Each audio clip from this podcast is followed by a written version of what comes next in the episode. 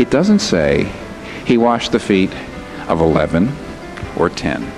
He washed their, all their feet. And when he came along to Judas, to the feet of a person who was about to go arrange for his torment and death, he washed his feet. He washed the betrayer. He washed the denier. He washed the forsaker, see? And he doesn't just serve because in spite of who he is. He doesn't just serve in spite of what he's facing. He also serves in spite of who they are. In spite of what they've done or what they're about to do. Today on the Songtime broadcast, we'll continue our study with the late Timothy Keller, talking about Jesus washing the feet of his disciples, and not just those who remained with him throughout the end, but he also focuses in on washing the feet of Judas, the betrayer. Stay tuned for that message, but first, we're joined once again by Jamie Dunlop as we talk about the challenging and difficult situation that we all find ourselves in to love people that are difficult to love. The many voices are coming together for that one message. I'm your host, Adam Miller. You're listening to Songtime Radio. Our theme verse for the first half of our study here in the Gospel of John was that famous verse, John 3:16. It's something that we all know, but it, it's important for us to spend some time just thinking about it, to, to process and to, to mull over it over and over again, which is why we repeated it each day of the broadcast. John 3:16, for God so loved the world that he gave his only son that whoever believes in him should not perish but have eternal life. John 3:16 tells us of the love of God and even shows us how it is demonstrated to us that God would give us his son, his only son whom he loved, so that by believing in him, we wouldn't perish. Jesus would perish in our place. He would be punished for our sins so that we could be given the, the gift of God, eternal life through Jesus Christ our Lord. But understanding the love of God, we also need to understand our theme verse for this second half of the Gospel of John, which is telling us how we are to love one another. The first commandment is to love God with all of our heart, soul, mind, and strength. And the second commandment is like it to love our neighbors as ourselves. And in John 13, 34 through 35, Jesus gives us this new commandment. He says, A new commandment I give to you that you love one another. Just as I have loved you, you are also to love one another. By this, all people will know that you are my disciples if you have love for one another.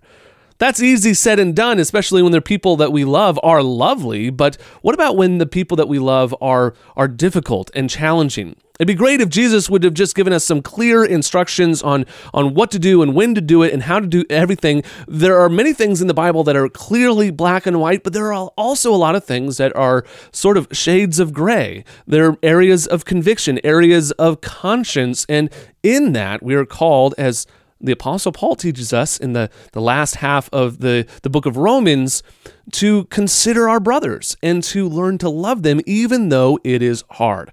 Well, our guest this week is Jamie Dunlop, and he's written a book called Love the Ones Who Drive You Crazy Eight Principles out of the, the book of Romans that will help us to find unity in our church. Now, this is not simply unity for unity's sake. I know a lot of organizations out there that seem to be calling for unity, but Jamie, that is not what we're talking about here in the same context where we're just talking about unity as the, the source and the end product. The source and the end product of this type of unity is the gospel. And in fact, it's the gospel that's at stake if we do not love each other as Christ has loved us.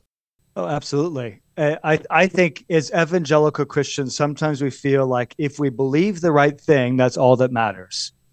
And what I see as I go through the New Testament is that there's a great focus on doctrine and making sure we believe the right thing about Jesus. We we don't want to give that up.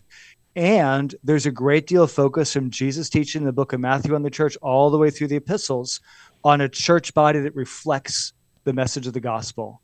Uh, because if your church preaches what's correct, and is divided, that's a theological problem. And you are denying with your actions what you say with your words.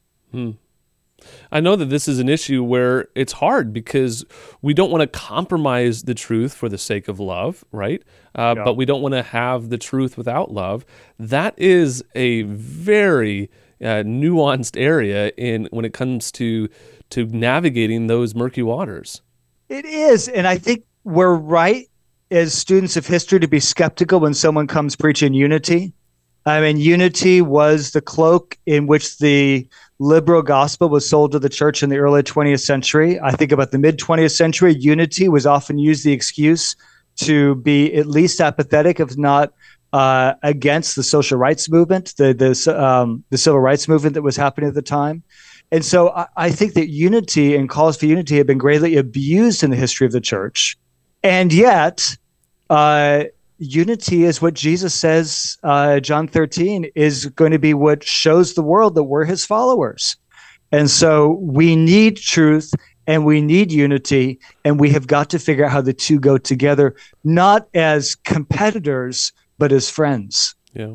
So, but truth is is such a black and white thing for many people and, and truth is in in context uh, all truth is god's truth right? And and god is not you know confusing in the gray areas but uh, but for someone who has a strong conviction about something and somebody else has a equally strong uh, opinion about something in opposition how can there be unity when they're diversely opposed well, and I think that's one of the challenges of the church today is so many of our differences, even within a church, are differences of conscience, right? It's one thing to disagree on style of music. So I, you know, I think of a pastor saying, gosh, I almost long for the worship wars of the 1990s when all we disagreed on was music.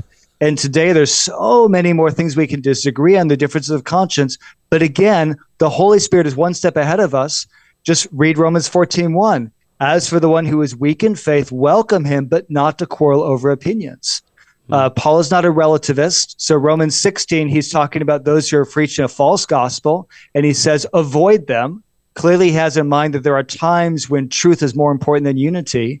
But when a disagreement is not a gospel issue, when we can still be in a church and disagree on a matter, unity is more important than getting to the right answer. And that's what Romans 14 is all about. We've been talking with Jamie Dunlop about his book called Love the Ones Who Drive You Crazy Eight Truths from the Book of Romans for per- Pursuing Unity with Those That Disagree with Us in the local church. A great resource. If you want to find out more information, you can give us a call. It's 508 362 7070 or you can head over to our website at songtime.com.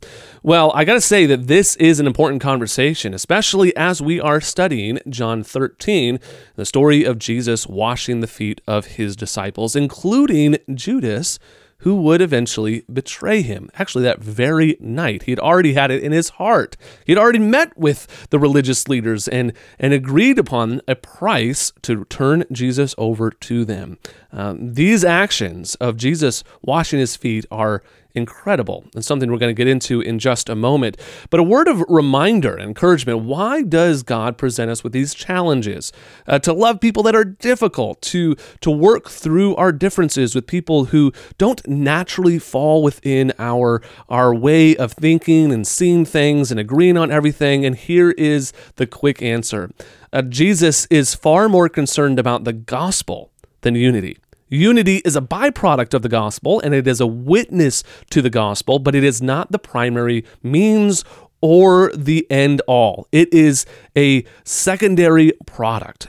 The key is the gospel. And as we work out our relationships, many of them challenging, what we are essentially doing is applying the gospel in real world scenarios. More on that later, but now we turn to this great message from the late Timothy Keller as we look at John chapter 13 and the story of Jesus washing the feet of his betrayer. What Judas Iscariot tells us is it is absolutely incredibly important to ask, are the fruit of the Spirit growing in my life? Not how much I know or how many people's lives have been changed through me, but has my own life been changed? You see, Judas Iscariot did not have love, joy, peace, patience. That's impossible. Those things grow, and he didn't have that. He had suspicion. We're told about that and he had greed. We're told about that. I'm not, like I said, this isn't a whole sermon on Judas. It's one point, and I've got to, I got to get on here. But you see, what we're finding is that he had power, he had knowledge, he had all these wonderful things. You and I must not look at those things to tell whether or not the Spirit of God is really working in us and we really understand Christ or not, you have to look at the fruit. The real question, the real question is, think of the fruit of the Spirit. Do, would, would your friends say you are much more patient and much more gracious when people criticize you than you used to be? Are you a better repenter than you've ever been? Are you changing? Are you growing in the fruit of the Spirit? Do you worry less? That's the thing. Not how, many, not how smart you are, not how many things you know, not how many people you're helping. Are you changing? The fruit of the Spirit. Secondly, the second thing we learn here about is not just the importance of the fruit of love and the fruit of character change, and that's the main thing, and that's the way we're supposed to be. That's what we're supposed to be looking at. The other thing here we notice something very interesting, and I, again, I, uh, it can't be the whole sermon, so I'll be careful is the unity of the fruit. We not only learn the importance of the fruit of the Spirit here, but the unity. Now, what do I mean by unity? Here's what happened to me. I, as you know, you see what the title of the sermon is, don't you? It's, it's the love of Jesus. All right. Well, you know, my job is when I get uh, when I'm preparing a sermon, I always want to know what other people have said about this. So I usually get 12 to 15 other sermons or expositions of a passage, and I read them, see what other people have thought as well. And they always have titles. And one of the things that shocked me is everyone had a different title. You know, I thought I would be opening the books and they, they would all be, you know, on the love of Christ or this love of Christ or that kind of love of Christ, but they weren't. First of all, you had a certain group of people said, this is all about the humility of Christ. Now, here's why. Think about this with me for a bit. He says, Jesus Christ served these men. He got down and he served these men in spite of who he was. He was not, there is no other place anywhere in Greco-Roman literature, in ancient Jewish literature, where a master with his pupils, a master gets down and, and washes feet. Why? We don't know much about this because we don't live, most of us, I guess, have never lived in a hot, dusty culture and climate. But the fact is that whenever you came into a house, because you were wearing sandals, it was very hot and so on, there was nothing you needed more than to have your feet washed. Now, sometimes you have experienced this. Have you not? Have you been out walking and it's been really hot and all that sort of thing? Have you ever come in and actually put your feet, after a very long hot day, into a beautiful warm, you know, tub of water, and you go, ah, it's a wonderful thing, and you need to do it, of course. But um, it's nice for the person whose feet are being bathed, but it's it was it, it's very stinky and foul for somebody to actually have to do it. And in those days, it was considered such a menial and low task that the rabbis taught that if you had a Jewish servant, that Jewish servant could not be made to wash feet. It was too low. If you had a Gentile servant, okay, let the Gentile servant do it. But if you, that's what the rabbi said. It was considered that low, and there's no place anywhere where you not just have a master. Here, you don't just have a master washing the feet of his pupils. That's why they were stunned. That's why Simon Peter says, What are you doing? But it's God. He came from God, it says so. Down washing feet. Well, what is this? This is the humility of Jesus. But then you have some other people, and their sermons went like this the endurance of Jesus. Why? Because they said it's not just that he served in spite of who he was, it says it's incredible that he served in spite of what he was facing. Now, I don't know about you. Actually, my, one of my sons told me about this yesterday is that on Saturday, even though I try to sometimes go around and do things with my family, sometimes I sort of walk around like this, sort of daydreaming. You know, and uh, one of my sons said, You know, on Saturdays you daydream a lot. I said, I'm not daydreaming. I'm afraid I, am thinking about John 13. And uh, it's a problem. Uh, and I mean, and, and that's not even a tr- that's not even a problem. I mean, when I'm facing something, I'm just not noticing. And when you're facing what he was, when you're facing something terrible, when you're facing torment, when you're facing death, when you're facing something much greater than torment and death. Because Jesus Christ did not come to die for his own sins. He came to die for the world's sins. He, he came to take all of justice on himself, and he was feeling the weight of this. And yet, this is foot washing. This is, this is something you would only notice if you are so present minded and so concerned for the other people around you. You say, well, what would be comfortable? What would be nice here? In other words, in spite of what he's facing, he's thinking of them. In spite of what he's facing, he's thinking of their, of their needs, of their comforts, of little luxuries. And so some of them say it's incredible. It's not just that he's serving in spite of who, uh, uh, of who he is, he's serving in spite of what he's facing. He is so unself absorbed. He is so, his heart is so much for us. So there's the endurance of Jesus, the faithfulness of Jesus. You see, no matter what, no matter what, no matter what. In spite of all that was on him, he's still thinking of us. He's still meeting our needs. In spite of all of that, it took it. He took it. No matter what came down on him, his love for us took it. Ah, the endurance of Jesus. Nothing let go. Uh, but then as there were some other people that said, I hadn't thought of this. Amazing. There were some people that said, no, this is a story of the forgiveness and patience of Jesus with people. Why? Because it doesn't say he washed the feet of 11 or 10. He washed their, all their feet. And when he came along to Judas, to the feet of a person who was about to go arrange for his torment and death, he washed his feet. He washed the betrayer. He washed the denier. He washed the forsaker, see? He doesn't just serve because in spite of who he is. He doesn't just serve in spite of what he's facing. He also serves in spite of who they are. In spite of what they've done or what they're about to do. Why are there so many trials and tribulations in the life of a believer? Why are there so many difficulties that we must overcome? Uh, why isn't it so that once we became a believer and put our faith and trust in Jesus Christ, that we weren't automatically sanctified, made holy and righteous and, and clean and pure? And then wouldn't that make amazing witnesses in the world around us? Well, in God's sovereign wisdom and his discernment and his love for us, he gives us these challenges. He gives us these trials and tribulations to produce the gospel in our hearts. Because the only way that we can truly love somebody who drives us crazy, as we were talking about that subject earlier in the broadcast with author Jamie Dunlop, or how to actually get on our knees and wash the feet of people that we would consider our enemies, the only way that we can truly do that is if we consider what Christ has first done for us. It requires us to live the cruciform life. Uh, our founder, Dr. John DeBrine, used to always say this it is the, the cross. Our relationship with God is right, then our relationship with each other will be right as well. That, that forms a cross, the vertical line and the horizontal line. We need to make sure that we're not just focused on our isolated relationship with Christ if we aren't able to love one another. In fact, this will be the famous point of view that the Apostle John, who gives us the Gospel of John, will pick up in his letter to the church, where he writes about loving our brothers, loving those whom God has placed in our lives. This is a practice of the gospel, because, as we'll see throughout the New Testament, that the gospel must be practiced when we're loving other people. When the Apostle Paul tells husbands, How do you love your wives? By remembering what Christ has done for the church. Love your wives as Christ loved the church and gave himself for her. What does that mean?